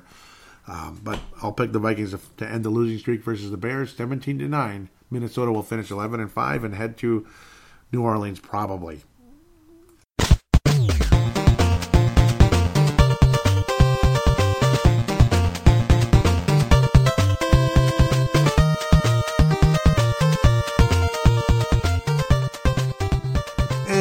We are back here on Purple Mafia fan interaction. I don't believe there are any call-ins. I did check. I didn't see anything in there. PaladinoLive@yahoo.com. We'll get to how you get there in a little bit, like how you get to the audio submission, which of course is not a big thing. Definitely not hard to do, and love to hear from you again. Got Gerald on last week, a week late on my part because that was my own fault. I didn't see it, so I'll try my best to not let that kind of thing happen again if you do call in. So again, my apologies there. That one's funny. Yep. Oh, look at this. Malcolm McSween was replying to me about the electrical fire deal. And then, he shows a Muppet getting zapped a bit. That looks funny. Thank you, Malcolm, out of California there. Danae Brown, Vinrock Vince Germano, and Malcolm retweeting the most recent show, Electrical Fire, episode 308. Mad Martin was replying to UK Vikings saying, we will find out this week how good they are. And yeah, we found out, unfortunately. That was really disappointing at the end of the day. Sam Gupta was responding when he was saying, it's funny because it's true, Homer Simpson. Yep, he was imitating Homer Simpson there, basically. Because I was saying the Chargers are starting to look like us in the 2009 NFC Championship game. Too soon? Yep. It is true. That was bad for the Chargers. They don't look serious at all at the end of the day. Thank you, Sam. Also out of California there. A couple of Cali guys there. Gotta love that. Let's move up now. Lots of just kind of notifications that are like tweets from other people. Not necessarily following me that I'm following. Okay, forward. Mad Martin, Northern Scotland, says, if I'm lucky, I'll get 4 hours of sleep at 2 a.m. for the big game. It's all about momentum now. Skull, brother, and let's hope for an early Christmas present. And, of course, we know what happened. Mad Martin was saying, great start, as they say, one game at a time. Again, the fumble. But, again, yeah. Mad Martin was saying, needs to start rolling soon. Packers getting into a groove here. Bloody hell, just one first down so far, and that was much later in the first half there. Let's hope they start moving the ball soon. Don't fancy playing the slackers at home in the playoffs. Yep. Yeah, he doesn't want to have to go there. Yep, at last. That was the Stephon Diggs play. He's going to be done by the fourth if this cannot get a drive going, and that's exactly what happened. The D was down. He loved the defense, but the offense is making them cry. Packers' interior is dominating us on both sides of the ball. There needs to be adjustments. We can't sustain this. And, yeah, I mean, you were dead on in all of this, man, Martin. You're definitely going to be a star candidate in this show. Vikings first half drives, 7 of them. 3 and outs. 1 3-play touchdown drive, a 4-play, 6-play, and 4-play drive. Hope there's a plan B for the second half. Yeah, it's just, it was a definite struggle. Mad Martin continues saying, one and done in the playoffs, don't see it any other way, and I don't either. He's saying, this looks just like the game in Chicago. No answers, no adjustments, blown their chance at division title. Just occasionally, I'd like to see this whole team put it together in a meaningful game. Just occasionally, is that too much to ask? I want to see it happen at the end of the, in the Super Bowl one day. Get to the Super Bowl and finally do it that. But, yeah, I feel you there. He says, on a positive note, unlike last season, I had zero expectations this season, and they are not letting me down. No surprise, the D is done. Large amounts of coffee now needed. Personally, never felt this game was a given. The O's crapped the bed again. Just no answers like the Bears game. Merry Christmas, brother. I don't look forward to the podcast. And, yep, he's saying how again. Yeah, it's I know what you meant there. You're frustrated with how things went. No worries. I was saying, I apologize for not responding because I didn't get the notifications. They weren't popping up. So I loved hearing what you had to say, though.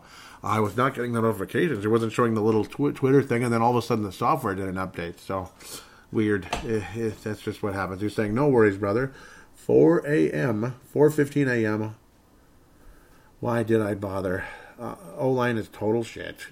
Without Cook to give this O some dimension, this team is totally screwed. Without Cook, this shows how one-dimensional Kirk Cousins is, but you have to hand it to the slackers interior line. Very good. Yes, it is. And, of course, their linebacker addition in the offseason, Zadarius Smith. Yep, I added that at the end. But, yeah, I know he means that. He couldn't believe it. 7 first downs in total. Green Bay had 20, by the way. 20-7 in the first downs. Ridiculous. Looks like the Saints in the playoffs. Do we beat one team with a winning record? As he was saying, we beat one team. Yeah, he was saying, we've beat one team with a winning record. The Eagles all year. Now, I'm told we have talent, but never play a complete game on both sides of the ball. Is this on the coach? I think partially, yes. I do. When they were talking about on... what show was it? I don't know if it was Viking Ventline, not after the game, but earlier in the day, I believe. Oh, no, it was on Viking Ventline after the game when they were talking about gun to your head. You have to make the decision now. Gun to your head. Spielman, Cousins, Zimmer. All stay, all gone. Gun to your head. If you have to say all one way or the other. They all stay or they're all gone at the end of the season. If I had a gun to my head, I'd go with all gone. I have to. I'm sorry. I have to. And it's a risky move, though. Very risky, because you don't want to end up like the Detroit Lions, because there's no guarantee it's going to be better. Spielman made some good moves in the past, obviously, and this draft was really good. I mean, a lot of good it did us ultimately at the end of the day. But again, Riley Reiff, I didn't even get to this in the first half because I was so focused on other things. See, there was a play, perfect play. Well, not perfect, but Olabisi Johnson made the catch. Packers defensive backs fell down. Touchdown to Olabisi Johnson. And then next thing you know, there's a flag, and it was there pretty much the whole time. You're hoping maybe it's defensive holding. You're hoping maybe it's DPI, defensive pass interference, something. Maybe roughing the quarterback. Who knows? No, it's holding on 71. That would be Riley Reiff. And yes, it was a legitimate holding call. It's the only reason Kirk Cousins had time to even throw it. The guy just blocked the freaking guy. You know, did you have to cheat? You know, it just sucks. If he couldn't lay down the block, maybe make the guy fall over, knock him over with your body, whatever it is, that's all you have to do. It's perfectly legal, you know, anything to create that extra second or so for Kirk Cousins to release the ball and Olabisi to catch the ball. That would have been a big momentum changer back to our direction after it had been Green Bay's for so long. But no, holding call, next thing you know, there's another dead offensive drive, deader than a hammer. So that's where I don't know. I mean, I'm extremely frustrated at the end of the day. And yes, it's a risky decision to go one way or another because, again, Spielman did make some good decisions. Just thinking about Olabisi Johnson is what brought that play back into the fold. It was a huge moment. A lot of people didn't even talk about that one much because we're still focused on a lot of other things. So understandably there, hopefully, I apologize to those of you that might have been annoyed that I didn't bring that up in the first segment.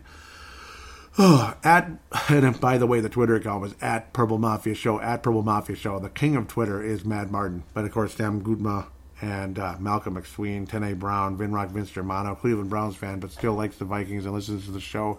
Big basketball fan, Courtside Podcast is what he does with Wayne Hunt and Stu Benson. They talk hoops. Do check that out. Australian basketball conversation about the NBA.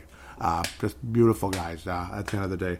Malcolm McSween, California. Mad Martin, Northern Scotland, Sam Gudma, California.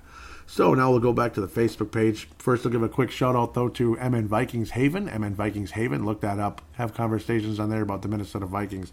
Trevor Wickerin is the founder of that page. He's kind enough to allow me to post links on that page, and then I can give them a shout-out on this show in return. So now we'll go to the Purple Mafia Show page on Facebook. Facebook.com/Purple Mafia Show, or just look up Purple Mafia Show on Facebook. Like and follow it, so to speak. Enjoy, conversate in-game threads that I do. And, of course, keep up with the news as best possible. And post-game threads even more so. That's where things can get interesting at times. The talk of Dalvin Cook unlikely to play versus the Pack I posted. Tanae Brown out of New Zealand says definitely makes the matchup harder, but we've still got a decent chance. A lot more pressure on Cousins, unfortunately, to get the receivers going, and hopefully Madison will be ready to go. And he was not ready to go. He was not. Oh, now we got something popping up. Madison not ready to go, unfortunately, at the end of the day. Mark Carlson says next man up, and Boone. Yep, now we get to the in-game thread. Lots of conversation back and forth. I was frustrated saying so much for 12-4. This is probably how the first-round playoff game will go as well. Cedric Paulding out of Mississippi says, yelp, because if Adams is running wild, then Mike Thomas is going to have 30 receptions. I think so, too. Yep, Michael Thomas of the Saints, possibly, against the Vikings. That is going to be something else. Yeah, Adams did make a lot of catches in the game, didn't he? 13 catches, 16 targets. So it's not like the pass defense for Minnesota was great, but again, it broke in the second half because, the first half was holding things together while the offense wasn't doing jack and not capitalizing on golden opportunities. Cedric Paulding was early on in the show was saying, was saying, can we just agree to call the Puke Bowl? Both teams look like crap and don't look like to be going anywhere, but home for the holidays. Saints, Niners, and Sea Chick is going to eat our NFC North lunch. Dang, we can never peak at the right time, like ever. Going back to 1966. Ain't that the truth? Yep, and Dave Hickey says right on point. Yeah, there's going to be a lot of star candidates on this episode. I think Gerald String should probably be one. Yep, really early Sebastian. I was like, you're posting it already? Wow. And I was saying, because I had a feeling things were going to get busy for me later on in the day, too. So luckily I was able to get home on time. That's the thing. I was able to get home on time, so still caught everything I needed to catch. Everything. And yeah, well, here we are. Todd Vandermeer was saying, I just hope they come out and play like they have to win, not just to get by. Zimmer is famous for not having the team ready. And well, yep. Dave Hickey was saying, it's always Reiff for holding on touchdowns. I bet it's happened 5 times this year. Yeah, I think so too. Kurt Back out of Lakeville. Dave Hickey out of Iowa. Todd Vandermeer is out of Indiana. Dave Hickey, Iowa. Kurt Back, Wade Bear Lake, pardon me. He says, Reiff sucks balls. Mark Carlson says, I don't have anything new to add, but I feel very let down. And I do too. Mark Carlson, Iowa. Brett McCarthy, in-game legend, says, and he's out of South Dakota. He says, this is it. Come on, offense, fourth quarter. Let's go. Yep, a lot of back and forth conversation there. Todd Vandermeer says, wow, the offense looks awful. And that was early, and it kept on that way. It's Brett McCarthy, there it is. Skull, Merry Christmas, everyone. Let's shred some cheese. Yep, and unfortunately, that just didn't happen. Yep. Gerald Spring loved it when he says, holy smokes, Hunter has some close speed. Yes, he does. Todd Vandermeer was saying we should have got the 7, and yes, that was at the beginning. Leland was saying they need to fire Bugger. I cannot stand him. Leland, also out of Iowa. Cedric Paulding says it's sad. It's just sad how unprepared we were tonight, and that's a fact. That is a fact. Leander Schiffer says this is painful to watch. 0-9, and that is Monday Night Football for Kirk Cousins. Well, I guess 7 first downs is something. Leander Schiffer, thank you for that. That's true. Brett McCarthy says, that's it. Good night, all. Merry Christmas. And Merry Christmas to you, Brett McCarthy. Apologize for not responding at the time. Not liking the offensive play calling, he was saying. Shelby Lund says, Cousins is a dipstick. I hope they fire Zimmer this season after he went to the playoffs just like he did the case. Yep. It's getting really frustrating. Yep. And Gerald Swing was saying, I forgot about Harris. How is he not in the Pro Bowl? What a season. And I agree with that, Gerald, 100%. I think he's fantastic. 6 interceptions now. Cedric Paulding was saying, we have to score this drive. The defense needs to catch their breath, and that's not what was happening. Cedric Paulding was saying how Stefanski needs to get it together. Oh, man, utter frustration over and over and over from everyone. Yeah, Sebastian was saying there's only 2 first downs in the first half. 2. Crazy. And no PIs were called. Oh, man. Todd Vandermeer was saying how it's getting worse. Yep. And it really was. One thing after another. Terrible interception by Cousins, and you could just go on and on and on. Let's get to the post-game thoughts, if humanly possible. And thank you guys for the in-game threads there. That was awesome. Whoa! Post-game looks really busy here. Yeah, let's just get to that now. Better roll here. There we go. Mark Carlson says, yeah, and I agree with this. Mark Carlson, Iowa, says worst performance all year, especially by the offense. Given all the Green Bay turnovers, yes, we should have ruled the game. We need lightning and thunder back. Merry Christmas to you, Joey, and all members of the Purple Mafia worldwide. And Merry Christmas to you, Mark Carlson from Iowa, always. Cedric Baldick says Merry Christmas to you also.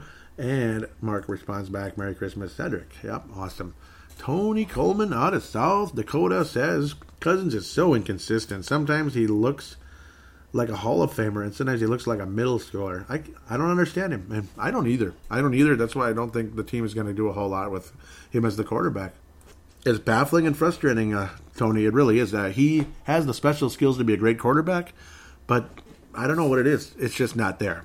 It's just not there when you need it most. And I don't know. I guess he's the perfect Viking quarterback when it comes to the playoff frustrations over the years and decades. Now, I mean, we're talking decades and decades of guys that were good, but then here's the big game and here's the big mistake or beyond. Leland Albertson says no run, no win, no blocking the rush, no win.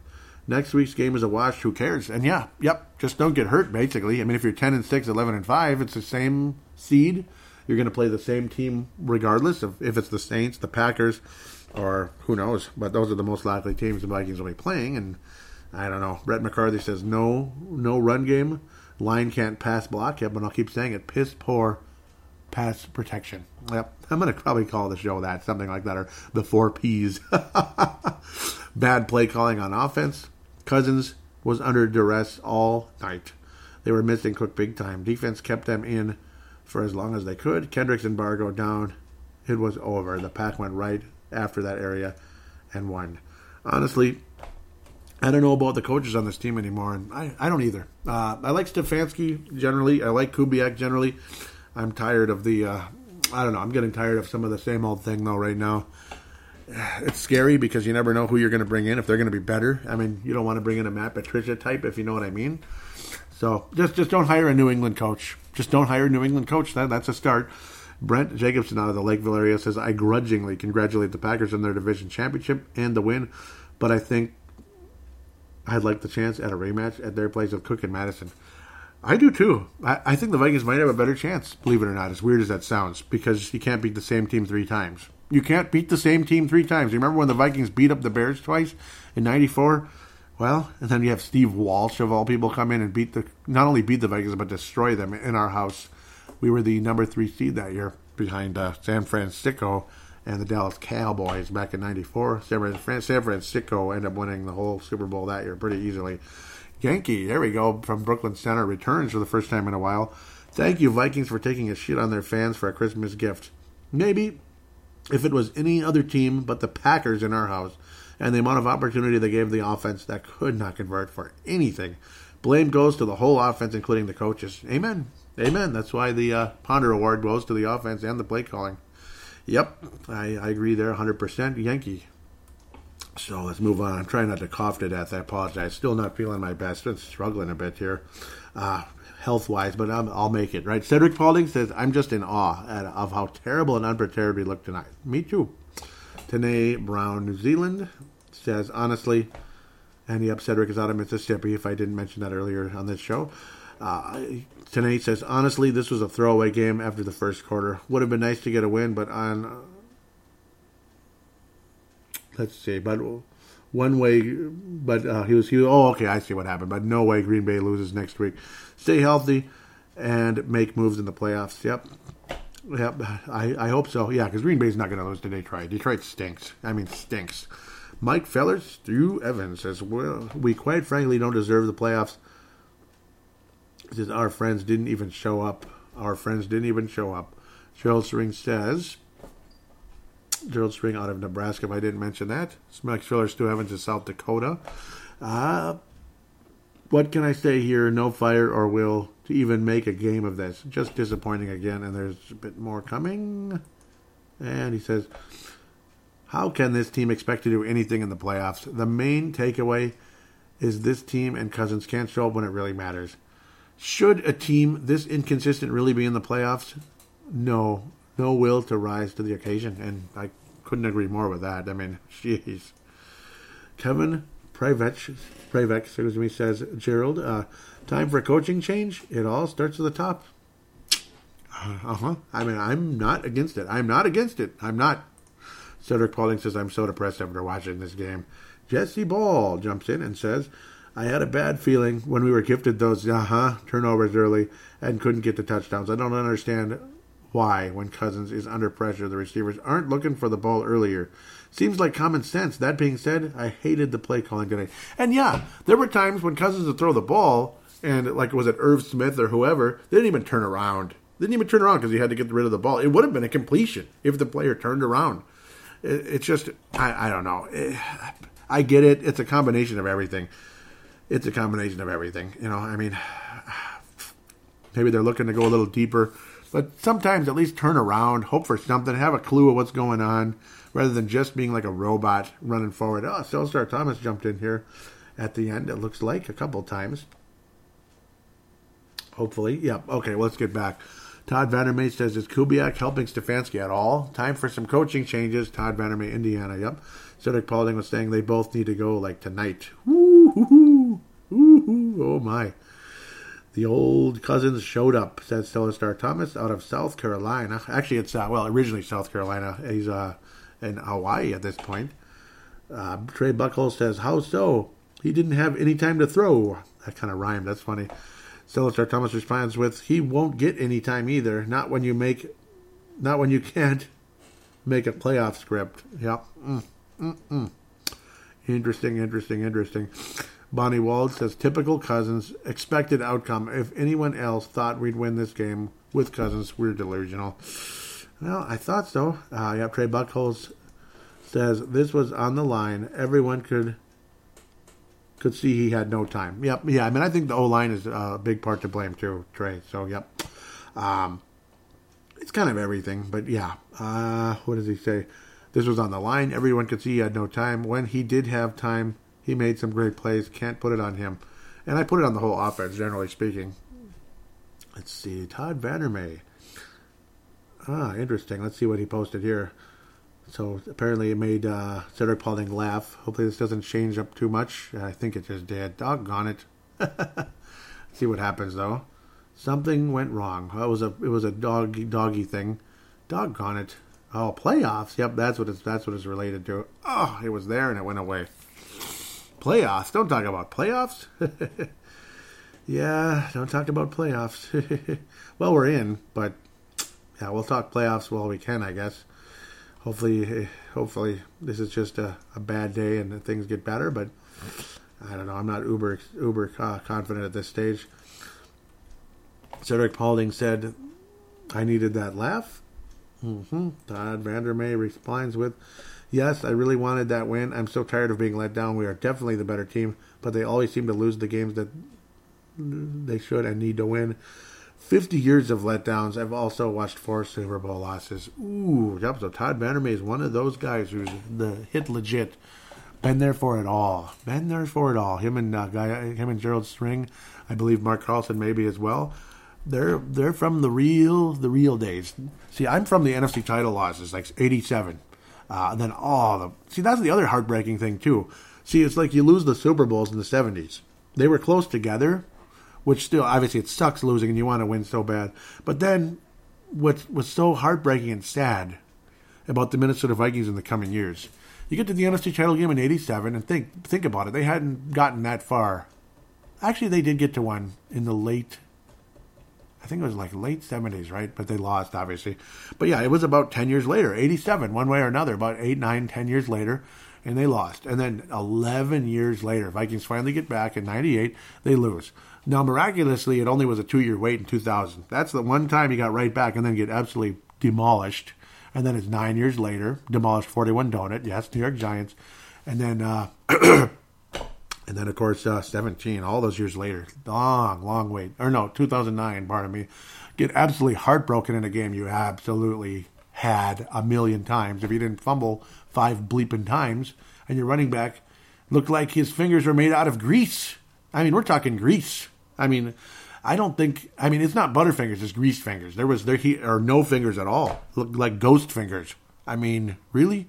And then, of course, 2017 was another demolition. Just poo. After a good drive, it was crap the rest of the game against the Philadelphia Eagles. A rainy day in Philadelphia. That's what it was. So I feel for guys like Todd Vandermeer that have seen everything. Not only the heartbreaking and crappy NFC title games, heartbreaking against the Redskins, heartbreaking against Atlanta, heartbreaking against the Saints, crappy against the Giants, crappy against the Eagles. And I believe crappy against the Eagles back in 80-ish, I think it was. The Vikings had one more run there. They got further along the NFC title and lost back in the late, like end of the 70s, basically, as a lot of the old guys were moving on. So lots of, but then they got further and further apart from each other too. You have to wait like 8, 9 bleeping years just to get back, and then it's another loss. It's just, you can't take it anymore. 2009 was 10 years ago now.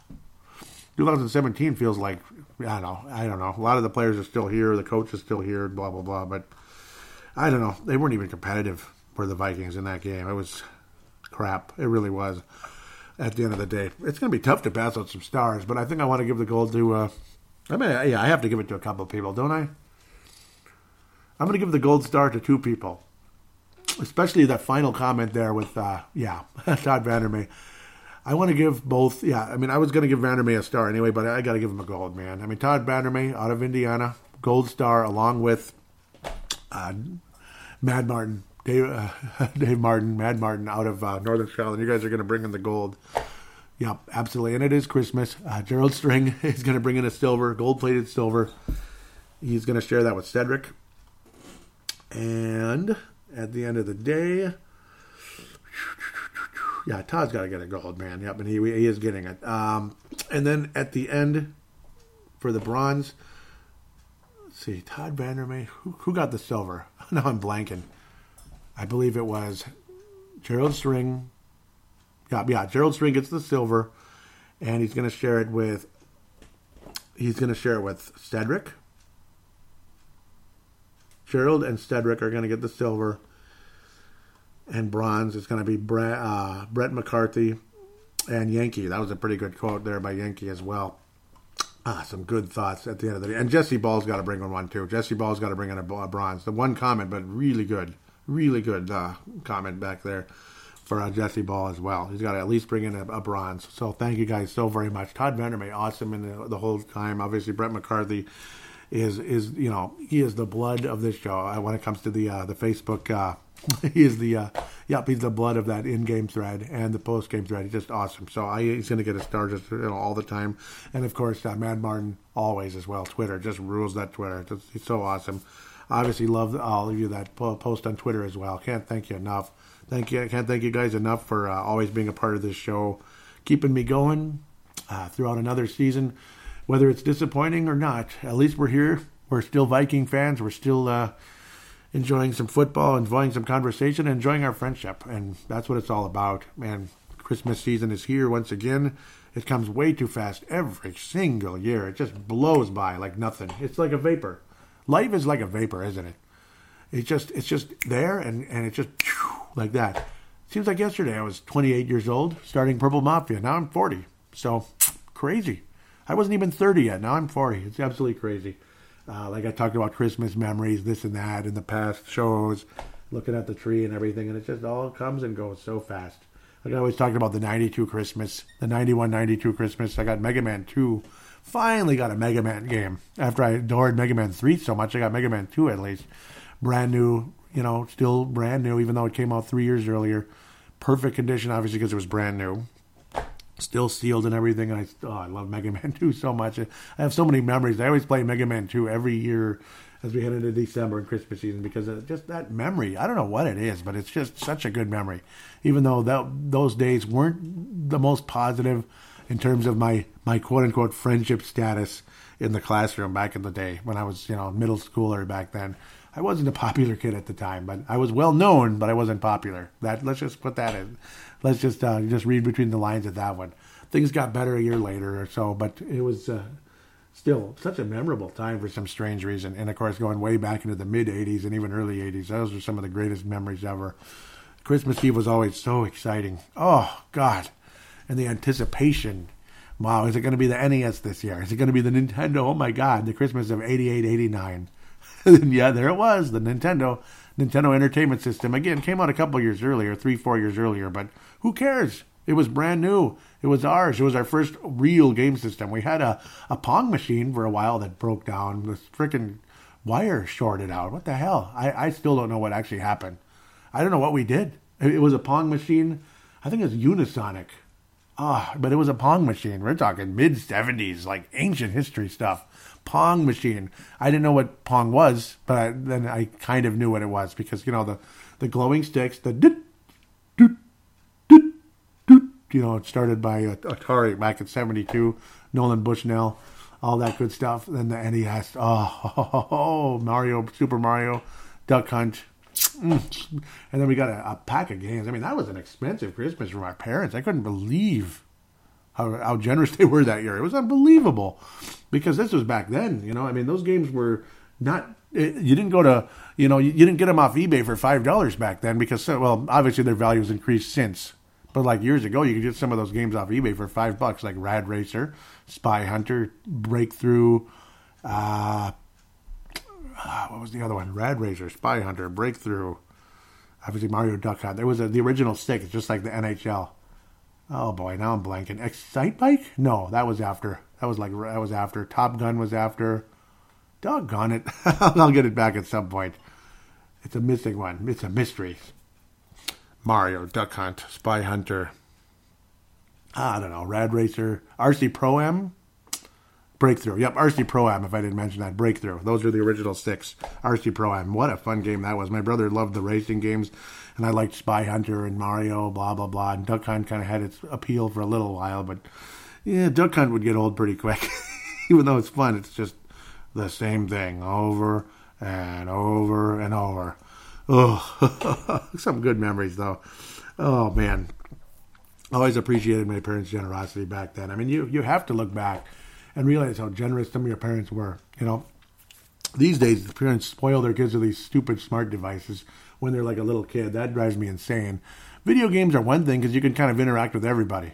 Freaking smart devices, it's like, get away from me. This is all about me. Stay away. I'm looking at this, and I'm not going to pay attention to anybody else. So, yeah, it's a different generation, and I think it's for the worse. That's just my opinion. God bless you, though. God bless you. No offense to anybody. I mean, we all have our smart devices. And, well, without smart devices, most of you wouldn't be listening to the podcast because you wouldn't be sitting in front of a computer, you know, staring at the computer all day, listening to me talk. It's better to be doing something else while listening. You know, mowing the lawn, if it's summer, you know, Timberwolves, Explosion, Purple Mafia, whatever, Brave the Wild, sweeping the floor, vacuuming the floor, maybe you're wearing something with sound protection so you can actually hear the show, whatever it is, doing dishes, you know, that's what podcasting is all about. It helps you pass the time. That's what I'm here to do, help you pass the time. And God bless America, God bless Christmas, God bless all of you. Happy Hanukkah, happy Kwanzaa, in respect to those of you that also celebrate those holidays, so God bless all of you. And of course, you know, to me, you know, Judeo-Christian, all that. I mean, Hanukkah, Christmas, you know, it's kind of, you know, there's a kind of a connection there, obviously. So obviously there's a connection there. So it is what it is at the end of the day. God bless all of you. Merry Christmas and God bless everyone, like Tiny Tim would say in the Christmas Carol. Well, hopefully the Vikings can defeat the Chicago Bears and hopefully, we can have some type of success in the postseason, or heads will roll one way or another. Who knows? Who knows with this franchise? We'll see what happens next week. We'll see who we play. We'll preview the postseason like we always do. And go 49ers, go Vikings, go Patriots, but go Vikings first, of course. And after that, well, we'll enjoy the month of January one way or another, keeping up with the postseason. Until then, take care, and we'll talk about New Year's, oh goody, which isn't nearly as interesting as Christmas, but well, some of you like it more than others, I guess.